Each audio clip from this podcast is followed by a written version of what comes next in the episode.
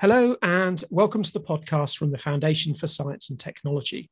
This week, we're discussing artificial intelligence, AI, the government's AI strategy, and how AI technologies are being deployed in the UK at the moment. With me to discuss that is Dr. Kate Devlin, reader in Artificial Intelligence and Society at King's College London. Dr. Kate Devlin, welcome to the podcast. Thank you very much for having me on. So, I want to start with the government's AI strategy that was published in September 2021 what are the key aims of that strategy? This is a, a, national strategy for AI with a kind of a 10 year vision for what the UK should be doing. So the emphasis is really on long term investment. How is AI going to be uh, receiving funding? How is it going to be supported? And they use this term AI ecosystem to refer to all the different aspects of artificial intelligence that are, are being implemented throughout the country. Um, they want to support innovation and therefore sort of transform the economy via that means. And also to look at governance, which is a particularly tricky area for AI. So that's not just national governance and regulation, but international as well, how we fit into the bigger landscape. So let's have a look at some of the elements that you've been picking out. And this idea of an AI enabled economy appears in that document. And the government talks about a transition to that, ensuring that benefits reach all sectors and benefits reach all regions of the UK. What does that actually mean in practice? What, what are the issues that, that sort of underneath this? AI is already used very widely, so it's in our lives every day. We might not even notice it because the, the apps that we take for granted, a lot of them are powered by machine learning. But it's not sort of equally distributed yet, in that there are some businesses just starting out on that journey. There are others who've been using it for several years now, and it hasn't reached all sectors of society either. Uh, so there are people who are not fully participating in the digital economy because for a number of reasons it could be that they don't have access to the technologies it could be a divide brought on by poverty so there's there's also a skills gap so we have people who are tech experts in this country, but we also have people who don't have that grounding, but in the future will need it. So it's about trying to make that, bring that into balance and make sure that everybody benefits from the technology. So a whole range of separate issues there that government's trying to tackle through this strategy. Let's talk a little bit about deployment of AI technologies. Where are we already seeing this happening, both in the public sector and in the private sector? Well, anyone who's carrying a smartphone is basically carrying around something capable uh, uh, and probably running some form of artificial intelligence. So if you decide that you need to go somewhere and you fire up a, a, some kind of map to, to use on your phone, you're using AI. If you're getting directions when you're driving, you're probably using AI if you're on social media, the feed that you see is being powered by that. If you watch TV or listen to music streaming service, then the recommendations you get are powered by AI. So it's already being deployed, but it's also being deployed at other major areas like the finance sector, in healthcare. So we have things in healthcare like diagnosis through medical imaging, where uh, machine learning can spot anomalies in medical images and be able to identify those far more accurately and often quicker than, than a human would be able to spot them. We have surgery that's guided by robots as well. And then in, in the business world, um, a lot of systems are running that in order to organize logistics worldwide. And in the energy sector, that's quite important as we try to move towards a net zero economy, as we try to make sure that our energy uses are brought in line in terms of climate change goals. So AI can also help balance that as well. So that's a, a vast range of things being used already which enormous. is fan- enormous. and yet there are still things that are holding back further development of AI. Do you want to talk a little bit about some of those? AI is being used to automate a lot of systems. That's what it, it works really well at. It takes away the onerous tasks, uh, repetitive tasks that humans might have to carry out. Uh, there are some areas where it's it's not as well suited, and there are some areas that so far we are not major players in that field. So we're competing with the likes of silicon valley where there's huge amounts of money being poured into the tech industry. And we have some of that expertise here. So we need to make sure that we are we remain significant um, in the development of ai in the future. So there's still areas that need a lot of scrutiny as well because where we could use AI, we may not always want to use AI. It may not be the most suitable tool because AI is inherently biased in the way that it processes data. So we have to be very conscious of places where AI could be problematic. And that might include uh, things like predictive policing, uh, facial recognition, or even defense. Well, let's dig into a bit of an example. And this is an area which I know that you're involved in yourself the Trusted Autonomous Systems Hub, a major project funded by UKRI. And it's quite interesting that that word trusted is there. But tell me a little bit about this project, and then we can get into some of this issues around trust. The TAS Hub, Trusted Autonomous Systems Hub, is a, a multi-million pound UKRI funded project. It, it's part of the UKRI's Trusted Autonomous Systems program, and it brings together three universities. It's led by Southampton. It also involves the University of Nottingham and King's College London, which is where I work. And the idea is to establish a collaborative platform in the UK so that we can develop socially beneficial autonomous systems and that word trust is really key. So, can it be trusted in principle and also trusted in practice? Can individuals have faith in the systems that they use? And are they socially good? And, and can the government trust them as well? So, these three universities then have involvement from other universities who are nodes on that hub and who look at things like verifiability, resilience, governance, all the things that we might need to consider when we're building trusted autonomous systems. So, in a way, that's an underlying set of technologies that can then be applied in several different usage areas. What are some of the sort of users potentially for some of these systems that we're talking about? Oh, they cover all sorts of things. Um, and we, each year, we award funding to run a series of pilot projects, or what we call pump priming projects. So we have projects that look at self driving cars, that look at robotics in healthcare, in the cultural sector, things like museums and galleries. Really, it's really quite limitless in terms of what we, we can support. So, really quite broad. And the autonomous system is really any software that can take action with very little supervision. So, we're not completely ruling humans out of the loop necessarily. There are systems that are fully autonomous and do that. But anything that automates a process, and then the trust part, well, trust is defined in, in very different ways by, by different research disciplines. But in TAS, it's about the relationships between humans and the systems that they use. I want to ask you a little bit about how all of this fits into the government strategy, how how TAS and this issue of trust fits into the sort of the wider AI strategy it fits in many ways. So we are doing a lot of the work that we're trying to progress things in the same way that the, the government is steering things. So it kind of aligns really nicely.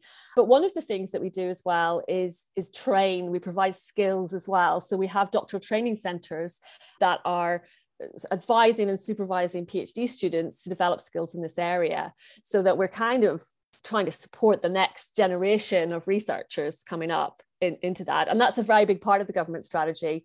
Uh, the government strategy goes even earlier and looks at school level onwards. So how can how can we really embed the skills needed and the understanding needed and that digital literacy at an early age? Uh, so we're trying to support that in the work that we do.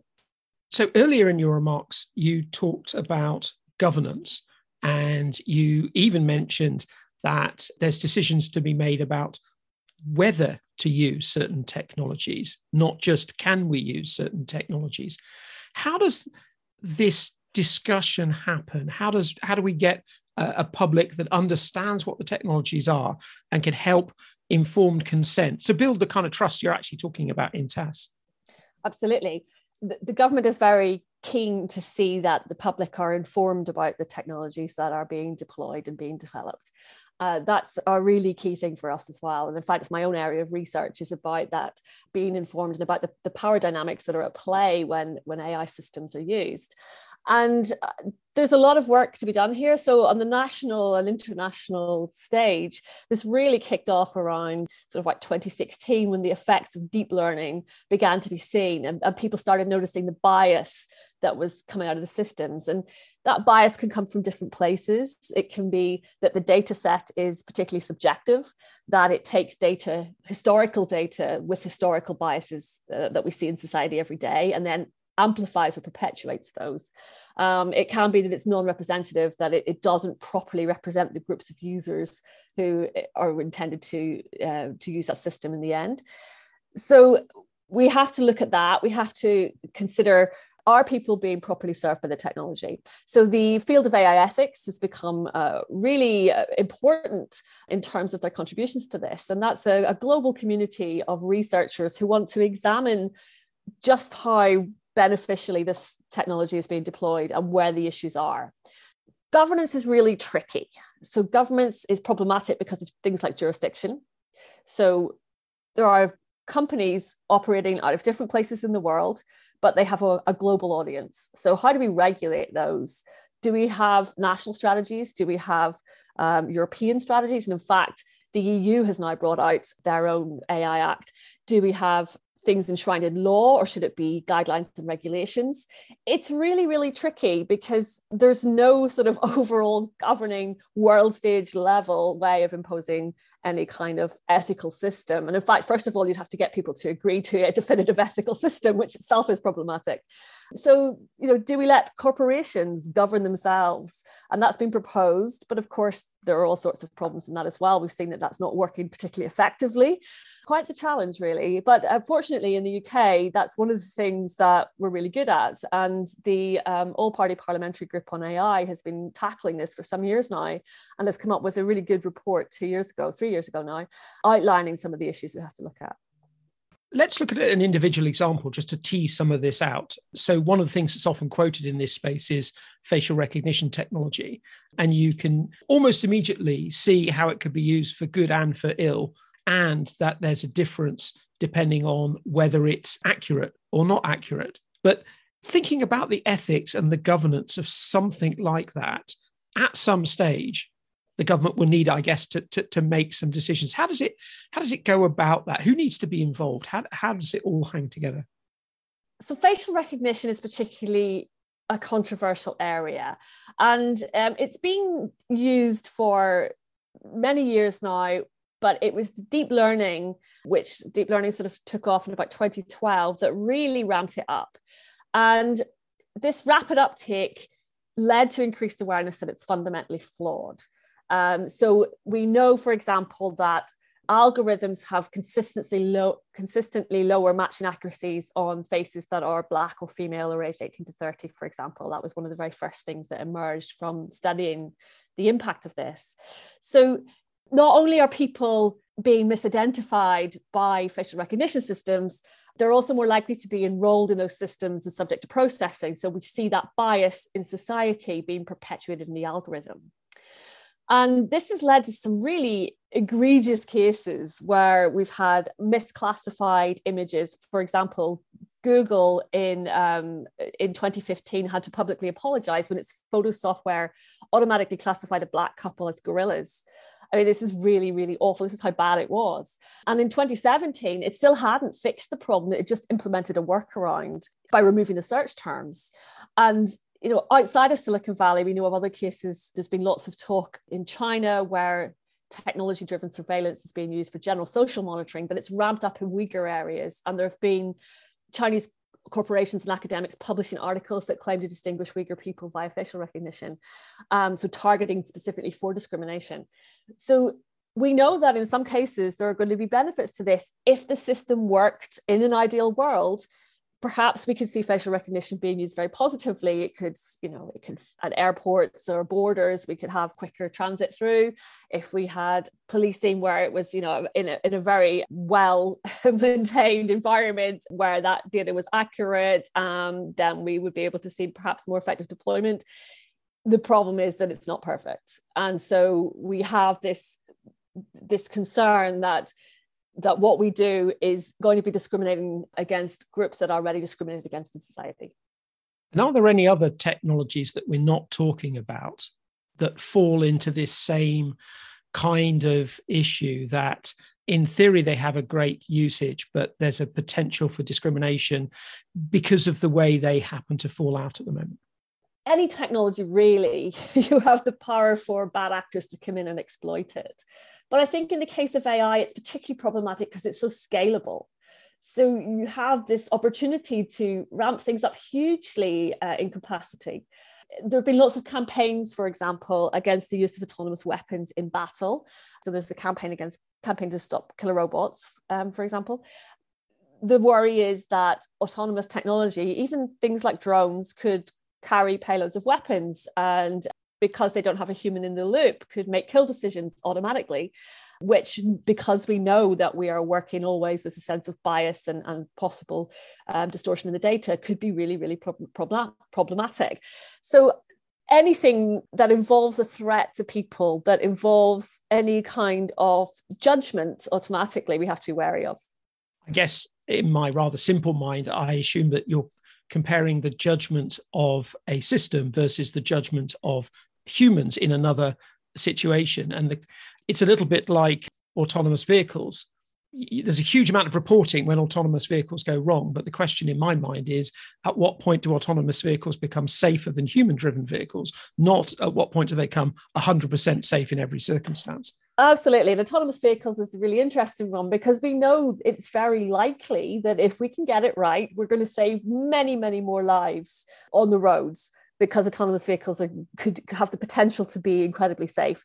The problem comes when you start mixing in the non-autonomous vehicles on the road um, because we don't have a straightforward transition from one day we're all in the cars driving them ourselves to the next day everything everyone is in an autonomous vehicle. So we have to look at that that hinterland where the two coexist at once. And of course, yes, there is a often perhaps a skewed perception. So we hear of some really horrific accidents involving the development of autonomous vehicles, but it's absolutely minor in comparison to the amount of road traffic accidents every day. And are these some of the issues that the TAS Hub is, is grappling with, the, this wide range of different applications? Absolutely. We have projects running in, in many different spheres um, healthcare, um, energy, maritime, uh, autonomous vehicles on the roads. Yeah, so we're, we're looking at, at, many different aspects of those. Yeah. Hmm. Well, just as we come to the end, I want to ask you one final question. So imagine this wonderful scenario where suddenly you're responsible for the UK's AI strategy. What would be your priorities over the next couple of years? oh, I got absolutely power crazy. I think that my main aim, and, and, and possibly I'm quite aligned with the government on this, would be to make sure that the development environment for artificial intelligence is much more diverse. We are currently in um, a stage where the majority of AI development is done by white men. So it tends to be very exclusive of people of color and of women. So I'd love to see that balance addressed a bit. I'd love to see more initiatives to, to increase diversity. Interestingly, one of the TAS Hub's major components when we when we assess people through our, our grant funding is to have a clear commitment to equality, diversity, um, and inclusion, but also towards responsible research innovation, which is about how do we make sure the technology we're developing is being developed by a diverse team, but also that we're putting responsibility at the core of it to make sure that the whole development environment is itself ethical. And I think that's really, really key. Well, let's see how close the government get to your priorities over the next couple of years. That's all we've got time for today. But uh, Dr. Kate Devlin, thank you very much. Thank you. You've been listening to the podcast from the Foundation for Science and Technology. My guest this week was Dr. Kate Devlin, reader in Artificial Intelligence and Society at King's College London. AI is the subject of the next evening event being organised by the Foundation on the 23rd of February. Details of that event and how to register, and it's free, by the way, plus details of all our other events, all our blogs, and all previous editions of this podcast can be found on our website at www.foundation.org.uk. Until the next time, goodbye.